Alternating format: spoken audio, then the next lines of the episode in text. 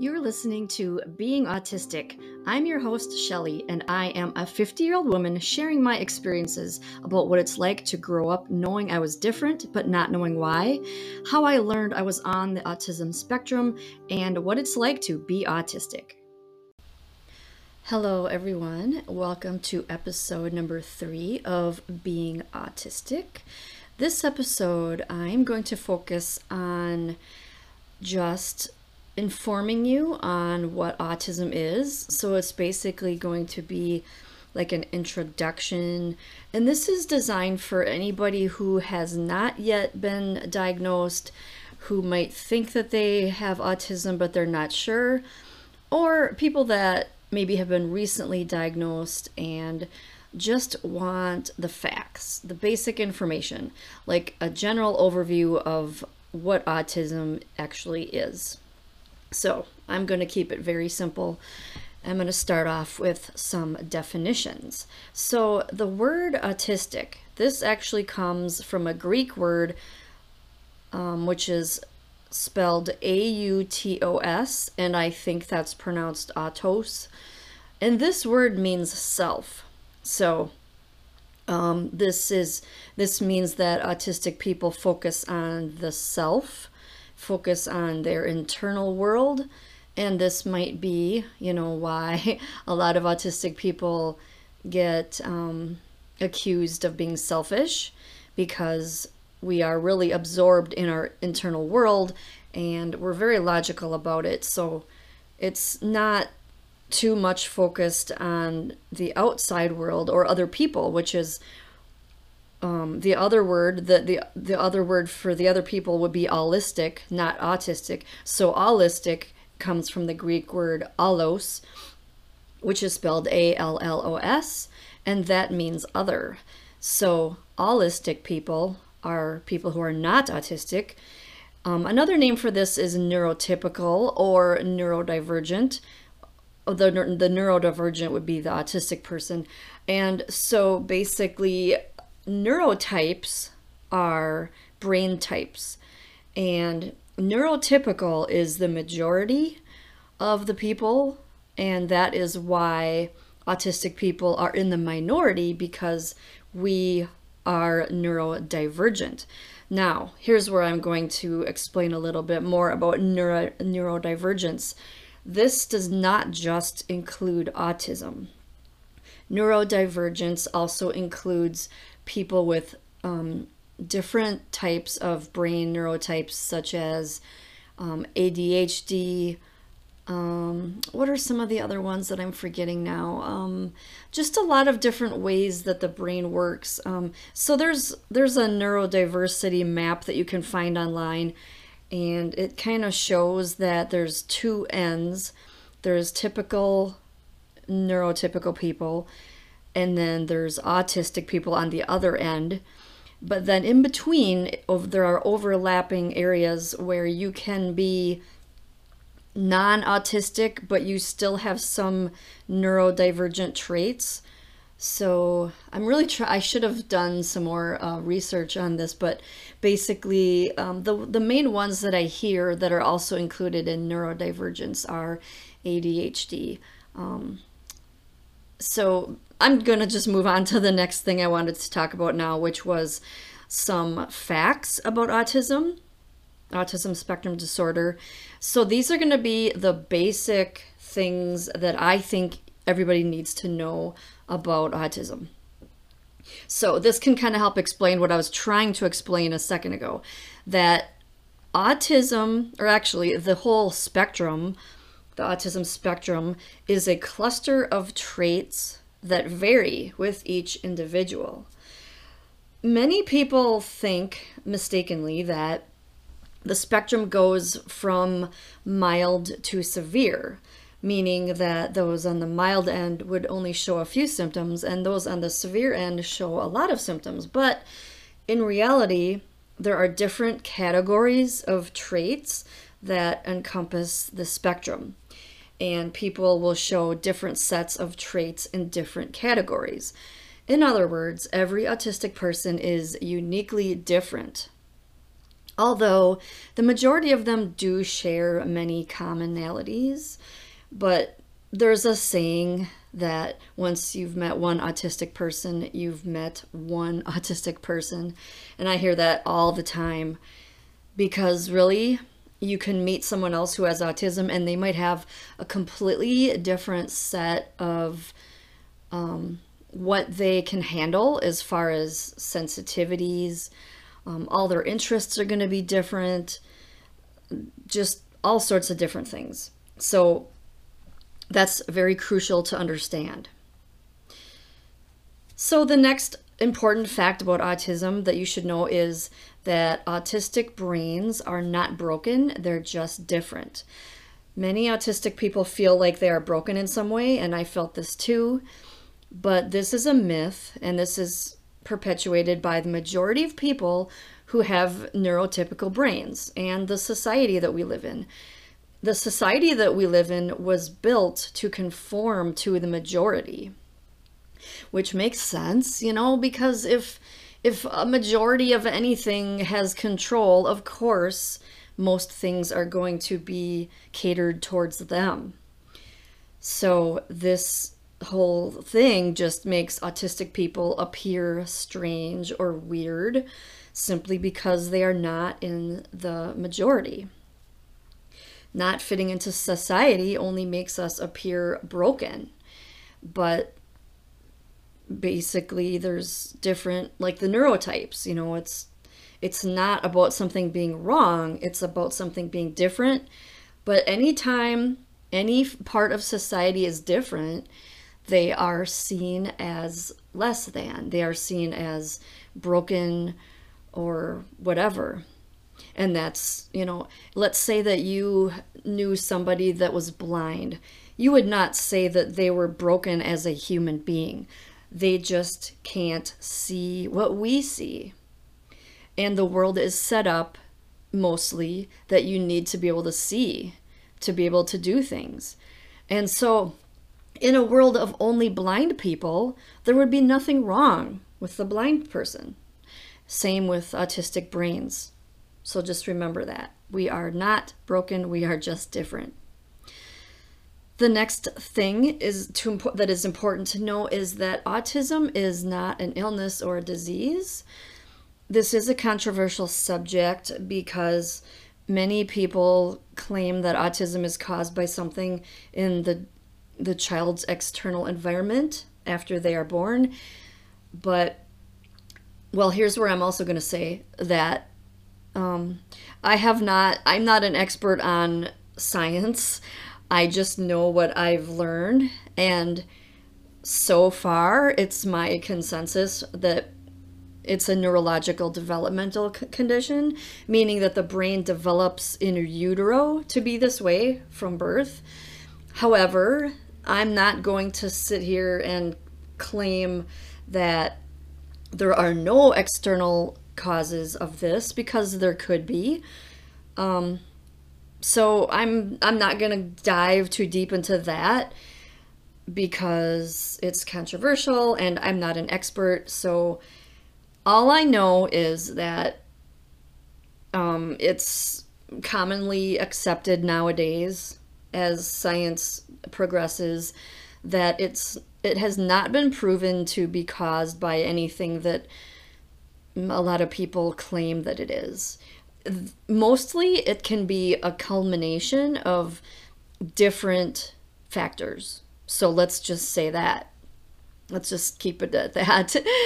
so the next thing that I want to talk about is the fact that autism is considered a disability by the American Disabilities Act.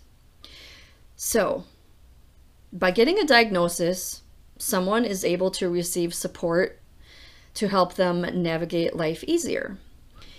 This is obviously ideal, but unfortunately, many people slip through the cracks, like me and other adults that were late diagnosed because we have lived most of our lives without knowing. And so we were not able to get these supports.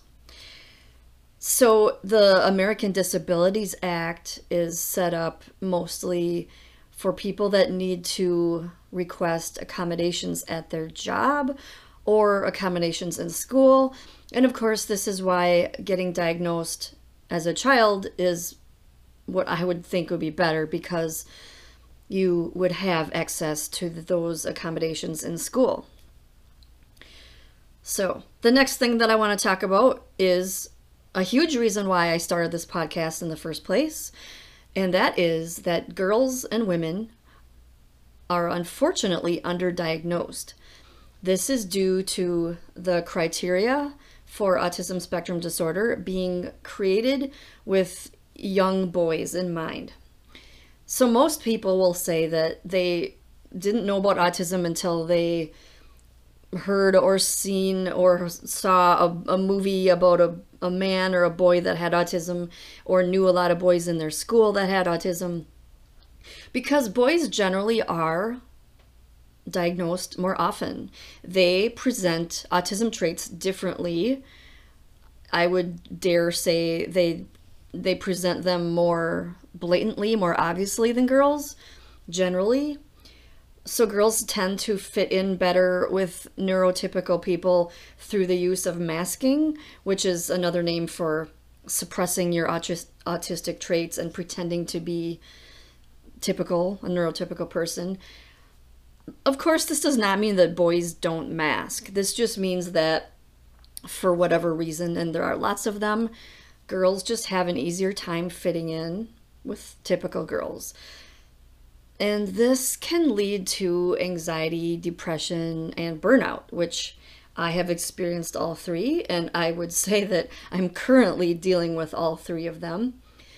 So, the good news is that more and more adult women are now being diagnosed as autism awareness becomes more widespread. So, this is a huge reason why I started this podcast because I uh, I kind of went through all the podcasts that were out there, and a lot of them were um, uh, males, and I wanted I wanted to focus more on the girls and women side of it because, like I said, they're underdiagnosed, and I didn't I don't want a lot of women out there thinking that they're broken like I was. I want to try to help as many women as possible. So that is why I started this podcast. And another thing, well, that that I was about to go off on a tangent, but I won't. I need to stay on track. Autistic people tend to ramble, and I am going to try not to do that in this episode. I'm really trying to talk about just the basic facts about autism. And I've got one more thing that I wanted to bring up as far as a important fact that I think people should know. And that is that people on the spectrum often have other coexisting mental health conditions. So, Autism goes hand in hand with a variety of other mental health disorders, including ADHD, anxiety disorder, depression, PTSD, um, Tourette syndrome, bipolar personality disorder, obsessive compulsive personality disorders, PTSD. And, and you know, a lot of these could also be considered neurodivergent things as well, like um, the Tourette's and bipolar. So basically, if you've got one, you've probably got more than one. And for me, those things were anxiety and depression and delayed sleep phase syndrome. And I do believe that I have PTSD from trauma, from being undiagnosed. And that's something I hear a lot of. So if you suffered with anxiety and depression your whole life, um, and other like nervous system disorder type things, that's probably PTSD. And if you do end up getting diagnosed with autism, then there's a good chance that that's all included in that. Because I hear it a lot that living with undiagnosed autism causes anxiety and depression and PTSD because it's traumatic in itself just to go through life being treated differently without knowing why.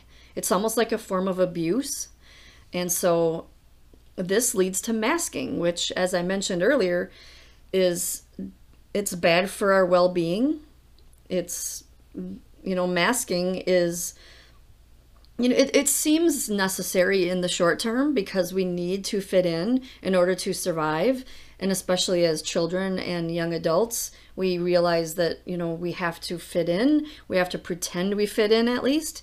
And this is what causes the, the deep down anxiety, depression, and burnout. But, you know, we have to try to fit in to cut down on the bullying and the teasing, which happens to most autistic children, from what I've heard. And so it's just very traumatic. And so that's something that I want to get across that it's traumatic just being autistic. When you are bullied and teased and depressed and full of anxiety without really knowing why. Really, just as a result of being alive, you just feel this way, and that's not good. So, so now what I'm going to do, the rest of this episode, I'm going to talk about some common autistic traits that are on so that like if you hear something that I'm talking about and you think that you have that there's a good chance that you are on the spectrum. So, what I'm first going to say though is don't just go by one. So, like if I say there's this trait and you might have this, I wouldn't just automatically say, oh, well, that means I probably have autism too. It really is uh, a culmination of all of the, of a variety of different traits. And they have to be present from childhood. So if you have not been diagnosed yet and you do go to get diagnosed, they need to know that this is something that you've had since childhood, um, at least some of these traits. So I'm going to start with, I'm going to give an overview of the main categories of these traits. So almost all of these traits that I'm going to talk about are going to fall under one of these main categories. So the first one is social difficulties. And some examples. Actually, what I'm going to do is just name, I'm just going to rattle off these categories and then I'll go deep into each one. So, social difficulties, information processing, sensory processing, executive dysfunction, fine motor skills, repetitive behaviors, communication difficulties, special interests, and developmental delays. So let's go through the first one, which was social difficulties. So some examples of this would be struggling to make and maintain friendships, preferring to be alone rather than with others, not feeling comfortable in large crowds or at events, not feeling comfortable speaking in a group, not feeling comfortable in group sports or group activities. You may avoid intimacy. So if any of those sound like you've struggled with them for since you've been a child and you still do, then you are probably on the spectrum. So the next category was information processing. So we're going to process information differently than neurotypical people, and here are some examples of that.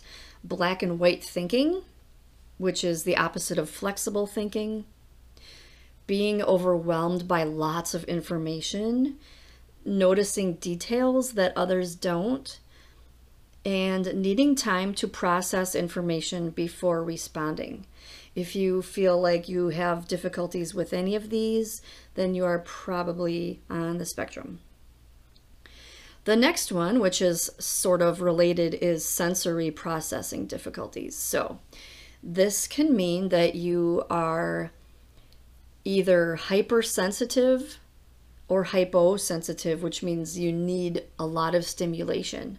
So the the most common things that people are extremely sensitive to would be things like bright lights, loud noise, smells, tastes, textures of food or fabrics. Those are big ones. So if you are the opposite of that and you need constant stimulation, that's called hyposensitivity. And that would mean needing to always have something in your, you know, something going on. That could also be ADHD as well. And like I said, ADHD is a very common thing to also have if you have autism. So, another example of sensory processing difficulties would be needing lots of downtime alone to recharge after being around others or being exposed to an overstimulating environment. So, this could be confused with introversion, and I'm not quite sure what would. Well, I, w- I will say that if you are introverted, and you're not sure if you have autism, you're probably not going to have a lot of these other issues. You're probably going to be neurotypical with all of these other categories, except for needing lots of alone time to recharge. So, like, I've always thought that I was an introvert, and I might be, but I do also have autism, so they overlap, of course. But there are times where autistic people can be outgoing and can seem like extroverts. I am like that when I'm around certain people and in certain situations, and these mostly have to do with special interests or people that are also on the spectrum. So, the next category that I want to give some examples for is executive dysfunction. So, these are some examples. If you have this, you would have difficulty keeping up with personal hygiene, difficulty with cleaning, organization, taking care of your health, making appointments. If you have chronic tardiness, or some people actually are extra time sensitive, which make them early for everything. And I fall under that category. But I know that, like I said, all people with autism are different. You might be extremely um, late for things, or you might be extremely early for things.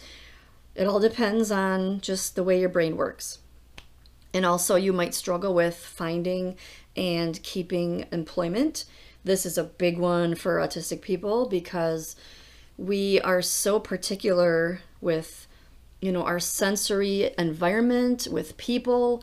We have struggle struggles with so many things that work involves so there is a um, a statistic about autistic people and work that 80% somewhere around 80% of autistic people are either unemployed or they struggle with work. They they bounce around from job to job or they only work part-time because they can't handle full-time. And that is me for sure. And of course, I'm going to be going way deeper into that subject in many episodes because work is such a big part of autism. It's such a big struggle for us. So I could I'm probably going to have a lot of episodes about that. The next category is fine motor skills. So if you struggle with any of these, you may be autistic, having trouble with your handwriting, trouble with tying shoes, if you are clumsy, if you have difficulty walking smoothly, if you have difficulty playing sports, or if you have problems keeping your balance, any of those physical body issues are often a sign of autism. The next category is repetitive behaviors. This is a big one too. So some examples of a repetitive behaviors would be stimming. this is the main one because this is this is like a what stimming means is self-stimulation and this includes probably hundreds of different different things because people make up their own. Like I've I've made up my own stims that I've never heard of before. Um, so there's a lot of different ways that you can do this. It's uh, basically repetitive behaviors that you need to do, such as maybe um, twirling your hair, rocking back and forth, side to side, always having to be moving some part of your body, rubbing your fingers together, picking at your skin, biting your lips or the insides of your cheeks is a big one. I've always done that since I was a kid. Um, repeating words or phrases, otherwise known as echolalia, this is a big one too. Um, hand flapping, which is a really big one. And hand flapping is a weird one because I don't really I mean, I do it, but I don't, I didn't know that it was actually a weird thing.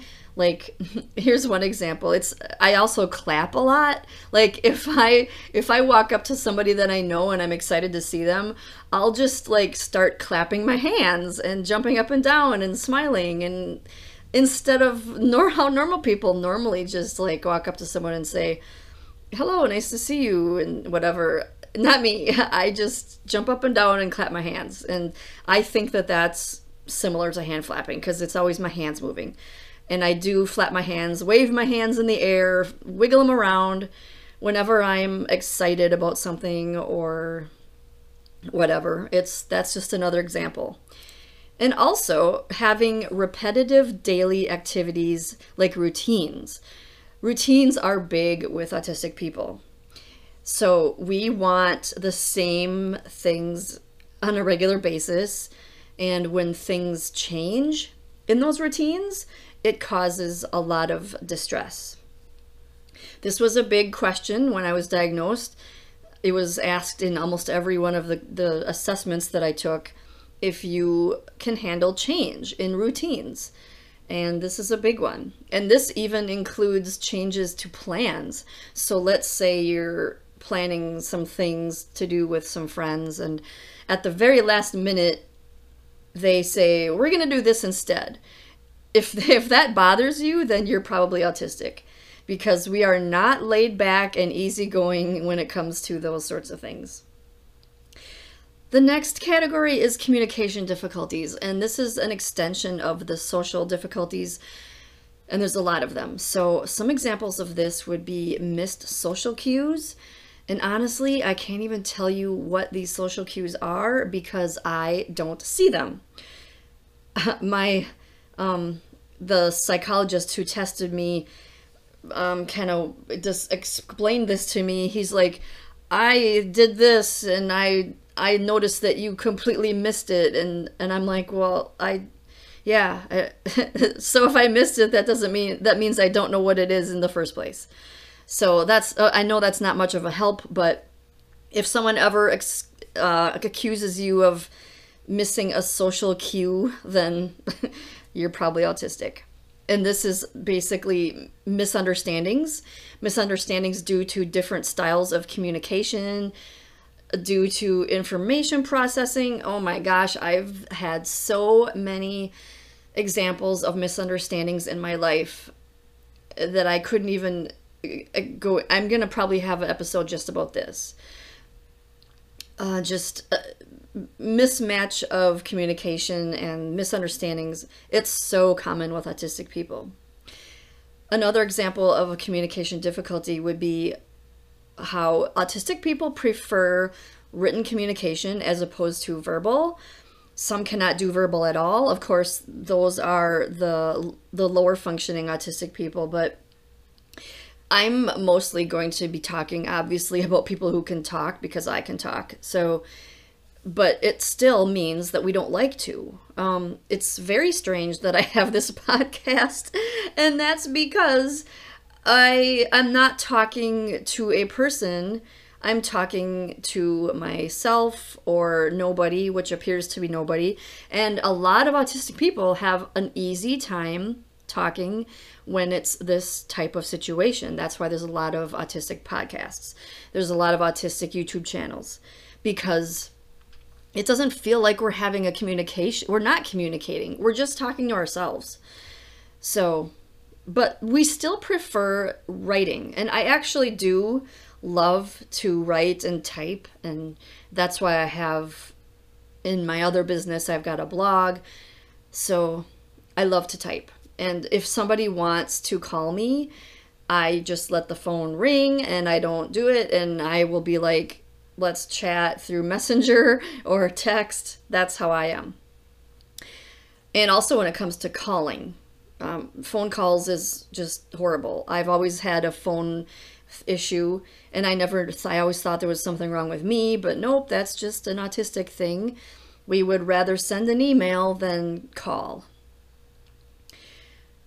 So, um, another thing is that uh, autistic people can go mute in stressful situations. So this is people that normally can talk, they can still go mute. And this has happened to me at least three times in my life that I've remembered. And I'm going to have an episode just about this. So I'm not going to go too in detail, but stressful situations can sometimes cause us to just not be able to speak temporarily. So, um, many autistic people get perceived as cold or uncaring due to the lack of emotional skills and communication difficulties. We can tend to be blunt and honest to the point of appearing rude to other people because we don't see the point in lying or mis what am I trying to say misguiding people or being confusing. We just you know, we see it as it is and we say it as it is and we don't have a filter. So we just say it in a blunt, honest way, which is great in some situations and not so great in others. So, some more communication difficulties. There's a lot of them here. We have a tendency to be quiet unless we are talking about a subject that we are passionate about, which, of course, are these special interests or obsessions that we have. So, either we don't talk enough or we talk too much. It's just like there is no middle ground. We also over explain a lot. This is me for sure. And this is so many other autistic people that I think this comes from mis- the whole misunderstanding difficulty. When we feel misunderstood, we have to keep on explaining ourselves in different ways so that hopefully the other person can finally understand us. And maybe one of those ways will something will click and they'll get it. So I do this all the time and this is another example of rambling or going off on a tangent, just having to talk about something until we are just blue in the face because maybe then people will understand. So that's that. And I'm going to stop there because there I go, over explaining. So the next category is special interests, and this is one of my favorite ones. Oh my gosh, obsessions. obsessions with a topic to the point that it takes over your life. You can also be obsessed with other people, but this is mostly being obsessed with subjects. Um, the compulsion to learn every single detail about this thing. And when when you do know every single detail about it, you want to info dump. You just want to talk and talk and talk to others about your favorite subjects. And this goes back to what I said about either we're too quiet or we talk too much. So, if you find that you do that, you are probably on the spectrum. And also that what goes along with having obsessions with interests is that you have a lack of interests in other topics so you have a narrow focus only on what you love. Big one. This is such a big one. Like if I'm in a room full of people and I walk around and everybody's talking about things that I am not interested in at all, I will not talk. I will just sit back and just not talk. But if I find somebody that's talking about something that I'm obsessed with, I'm on it. I'll be right in their face, just talking as much as they are. Big sign of autism. And the last category that I'm going to give some examples for is developmental delays. So, these can be many things. Um, general life milestones will be delayed. So, you might live at home for a long time after you become an adult. For me, that was age 26 when I finally moved out you may be slower to start dating. That was me as well. I didn't have a boyfriend until I was 26. I didn't go on a single date until I was 26. Um, people that have autism also take longer to learn things like riding a bike, tying your shoes. Those were two things that I struggled with. And I had to have my friend that was older than me well, she was in my grade, but she was in kindergarten with me, but she was the one that had to teach me those things because I just didn't learn them easily. They didn't come to me. Um, there are also a lot of childhood developmental delays that you can have, such as not speaking until a later age or not learning how to walk quick enough. On the other side of that, though, there are autistic people that learn how to do things really quick. So this is just basically another example of the the spectrum of how the extremes can be. Like I know that there are some autistic people who learned how to s- talk in full sentences around like age 2. Like um just completely really smart in those areas. And then there's those of us that just, nope. I am not smart in no areas. so there's different, many different types of people on the spectrum. So now that I've gone through all of those categories of the traits, if you have not been diagnosed and you recognize those traits in yourself, a lot of them, you probably are autistic and it would help you to seek a diagnosis. And I think that's where I'm going to end this one because it's been over half an hour and I don't want to take up too much of your time. And I really wanted to keep this episode simple. So this was good for the hopefully this was a good episode for anybody that just wanted a basic overview, a general idea of what autism is and the traits. So, thank you so much for listening, and I really hope this was helpful for somebody out there. And I will see you next time.